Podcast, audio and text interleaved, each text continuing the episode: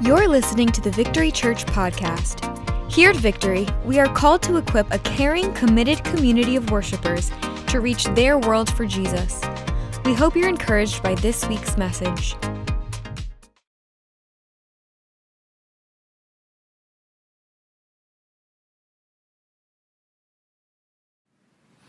Thanks for joining us on this online only Sunday. And for those of you who regularly join with us in person, next week's going to be fantastic. But I believe that God's going to touch you and speak to you right where you are. So let's go ahead and start our new sermon series, Dinner with a Friend. Now, I jokingly told one of the staff members responsible for our sermon series promotion that it had a typo. the R in friend had been dropped, and we were promoting dinner with a fiend. She was a little bit concerned at first, but Jesus' Last Supper with his disciples was actually both dinner with a friend and dinner with a fiend. Who was the fiend? Well, it was Judas, who had already made arrangements to betray Jesus. Who were the friends? Well, that's what we're going to find out. We know it was the other disciples, but what made the difference between fiend and friend? Of course, the title of this series, Dinner with a Friend, is about Jesus being our friend. He's a friend who invites us to dinner with him. Jesus is the friend we want to have dinner with, no doubt. But there are two sides to this friendship. You've heard the saying, to have a friend, you have to be a friend. To have Jesus as a friend, you have to be a friend to Jesus. Friendship with Jesus is wonderful. And we're invited into that friendship purely on grace. We can never earn it, but we do have to live up to it. Friendship with Jesus calls for us to be a friend to Jesus. And Jesus says this very directly in John 15, 14. You are my friends if you do what I command. Friendship with Jesus means obedience to Jesus. This is in the context of Jesus' statement, I'm the vine, you're the branches, John 15. And the context is about bearing fruit for Jesus. And I preached the passage as part of our Invite Your Neighbor series, Bearing Fruit. And I didn't get to spend any time on these verses right in the middle of the passage. So let's take a look at them. John 15, beginning with verse 9. Jesus is speaking to his disciples at the Last Supper, dinner with his friends. As the Father has loved me, so have I loved you. Now remain in my love. If you keep my commands, you will remain in my love, just as I have kept my Father's commands and remain in his love. I have told you this so that my joy may be in you and that your joy may be complete. My command is this love each other as I have loved you. Greater love has no one than this to lay down one's life for one's friends. You are my friends if you do what I command. I no longer call you servants because a servant does not know his master's business. Instead, I have called you friends. For everything that I learned from my Father, I have made known to you. You did not choose me, but I chose you and appointed you so that you might go and bear fruit, fruit that will last. And so that whatever you ask in my name, the Father will give you. This is my command love each other. Now, why does Jesus put this condition on being his friend? You are my friends if you do what I command. Well, let's think about who we're being invited into friendship with. We're being invited to friendship with Emmanuel, God with us. It's Jesus. We're invited to be friends of God. And I think we've become so accustomed to the idea of friendship with God, it no longer has any shock value to us. We have such a low view of the omnipotence of God, the judgment or justice of God, same word the holiness of God, the glory of God, we almost feel that God owes us his kindness, his friendship. No, I'm not saying we need to fear God in the sense of fearing his punishment. No, John tells us that perfect love drives out that kind of fear. But we should have a greater sense of the fear of the Lord in terms of being awe, especially about being in awe that God has invited us into friendship.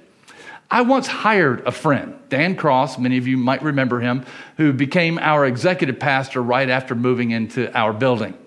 And in the case of me and Dan, we had been friends for many years. Dan was one of my groomsmen in mine and Lisa's wedding, so we went way back.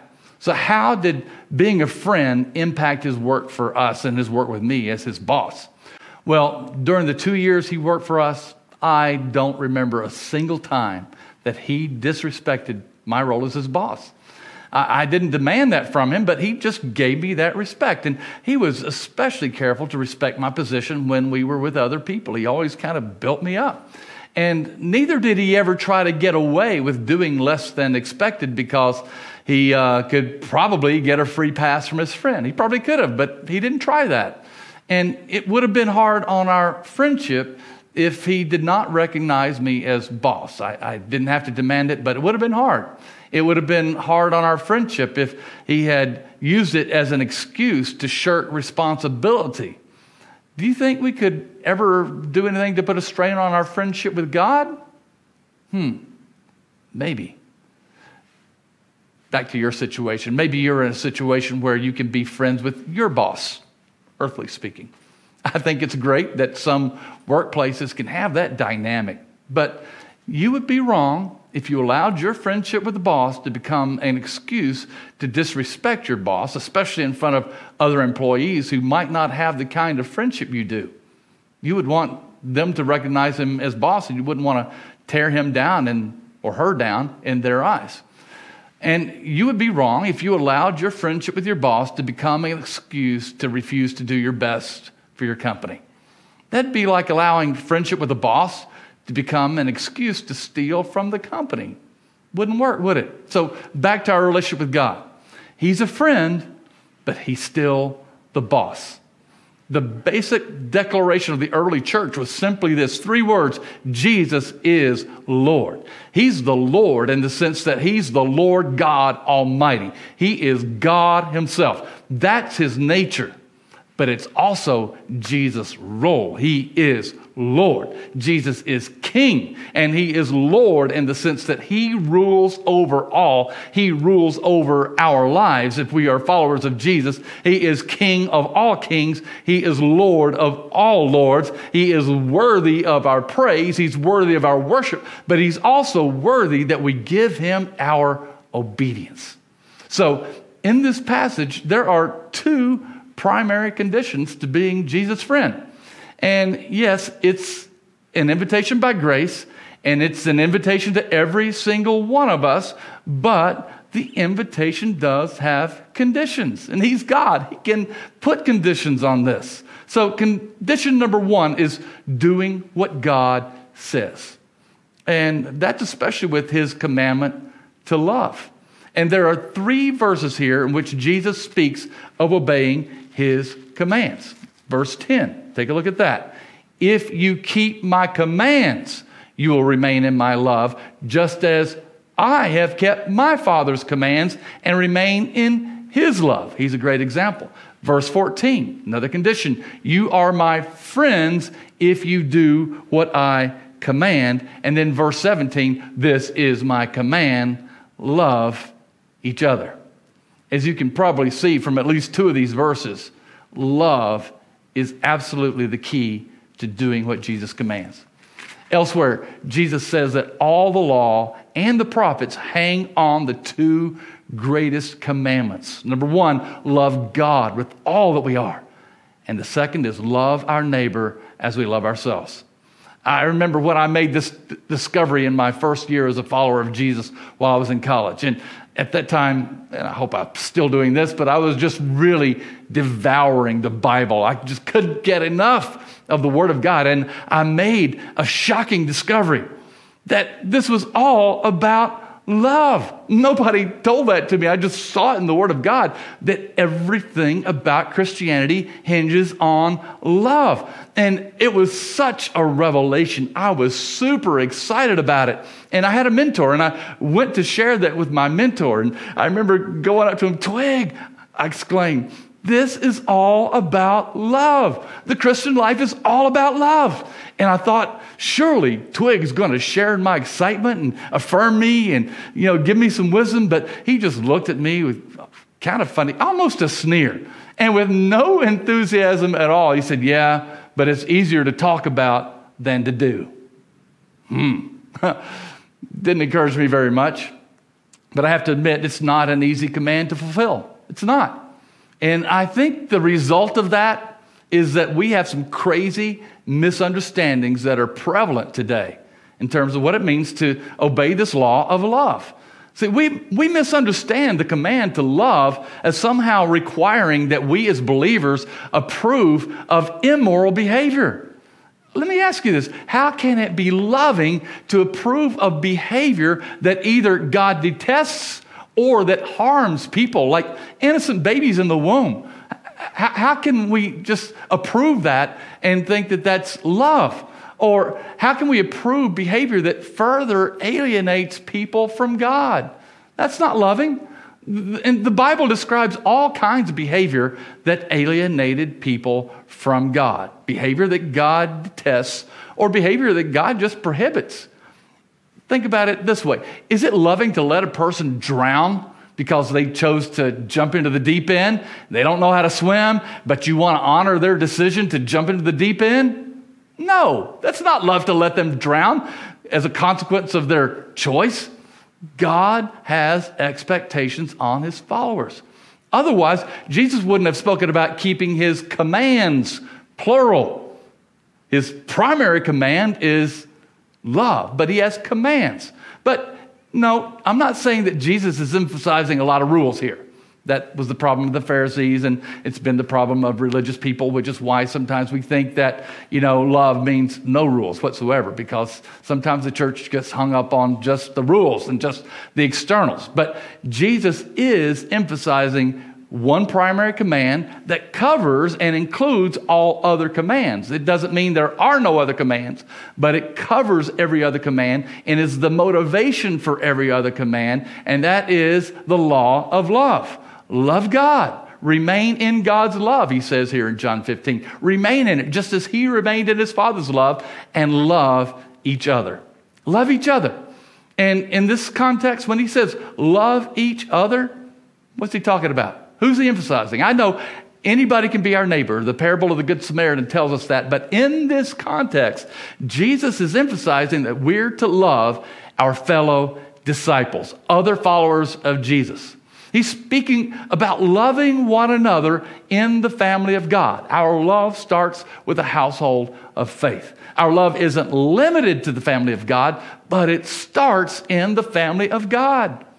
Another aspect of love that Jesus is emphasizing here in this passage love requires sacrifice. Love is self sacrificial, self sacrificing.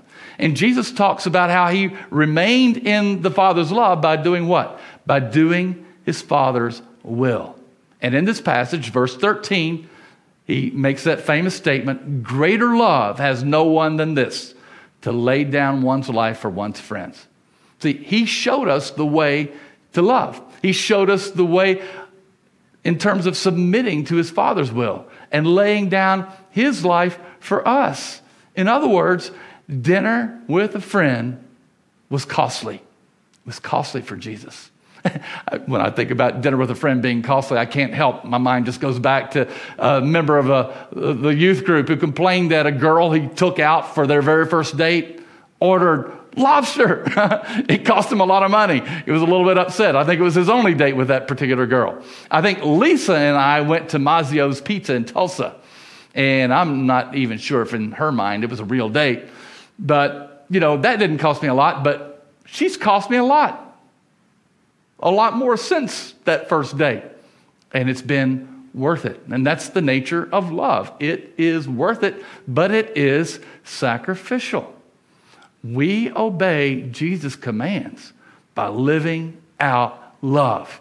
That's not about imposing, you know, our thoughts on other people. That's about living out love and setting our lives aside and laying our lives down for one another and to reach a lost and broken and hurting world. So the number one condition here, the number one condition of being God's friend is to do what Jesus commands.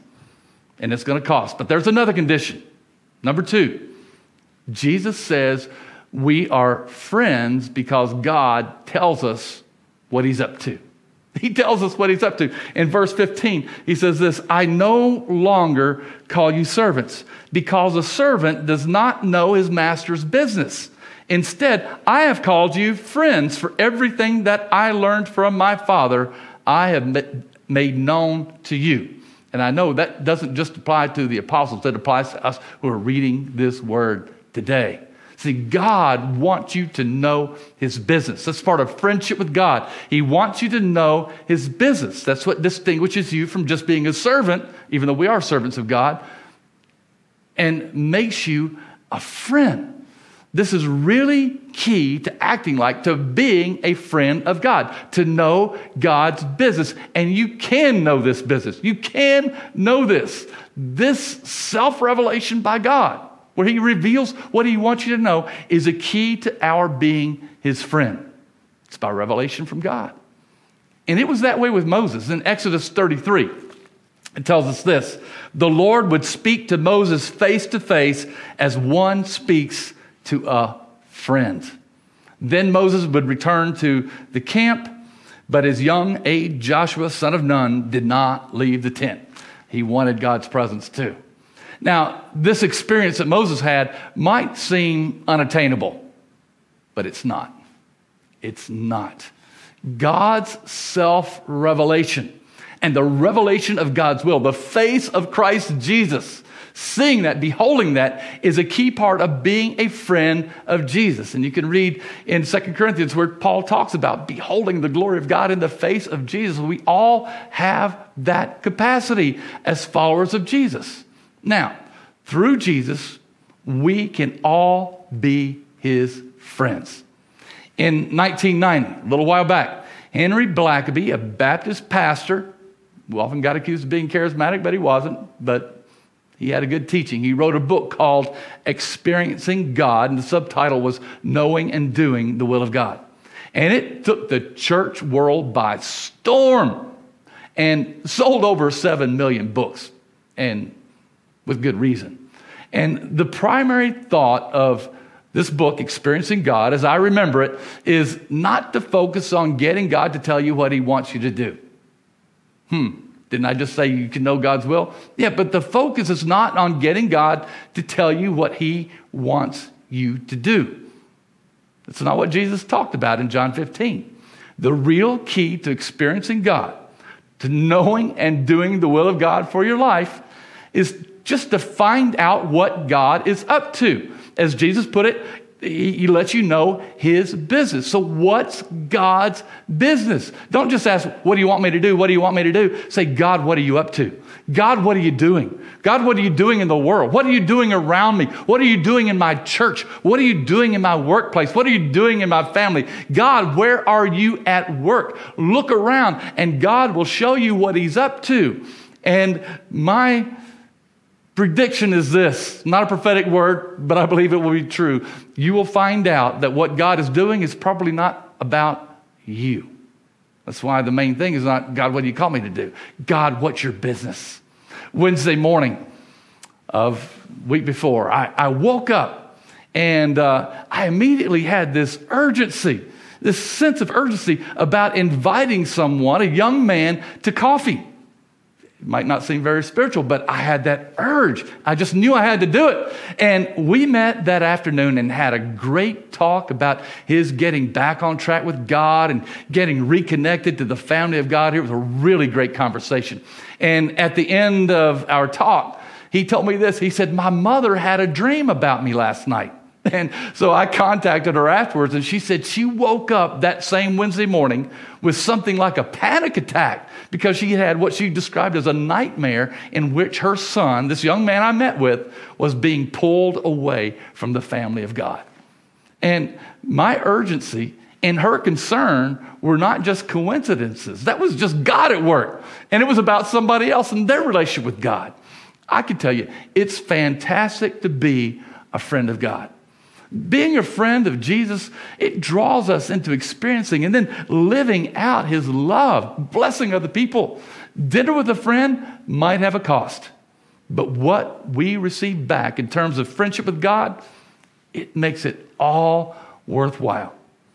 This week, this message is online only. But next week, we're going to be back in person.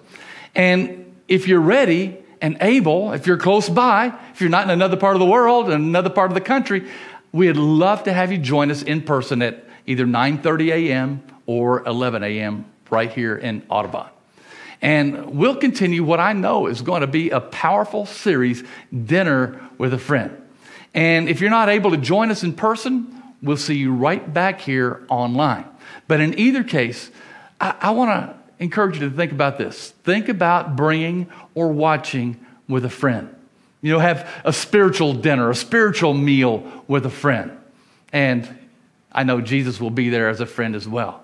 Because here's what I think God might be wanting to work through you to help somebody else to be his friend also.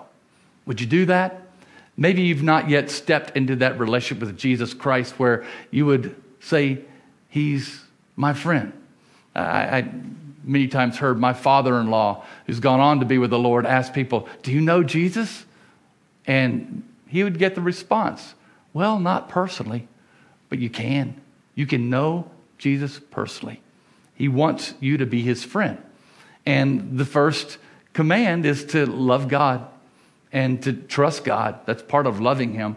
To trust that Jesus, when he died, his death on the cross, paid the penalty for your sin and my sin so that there's nothing that stands between us and a relationship with our Heavenly Father.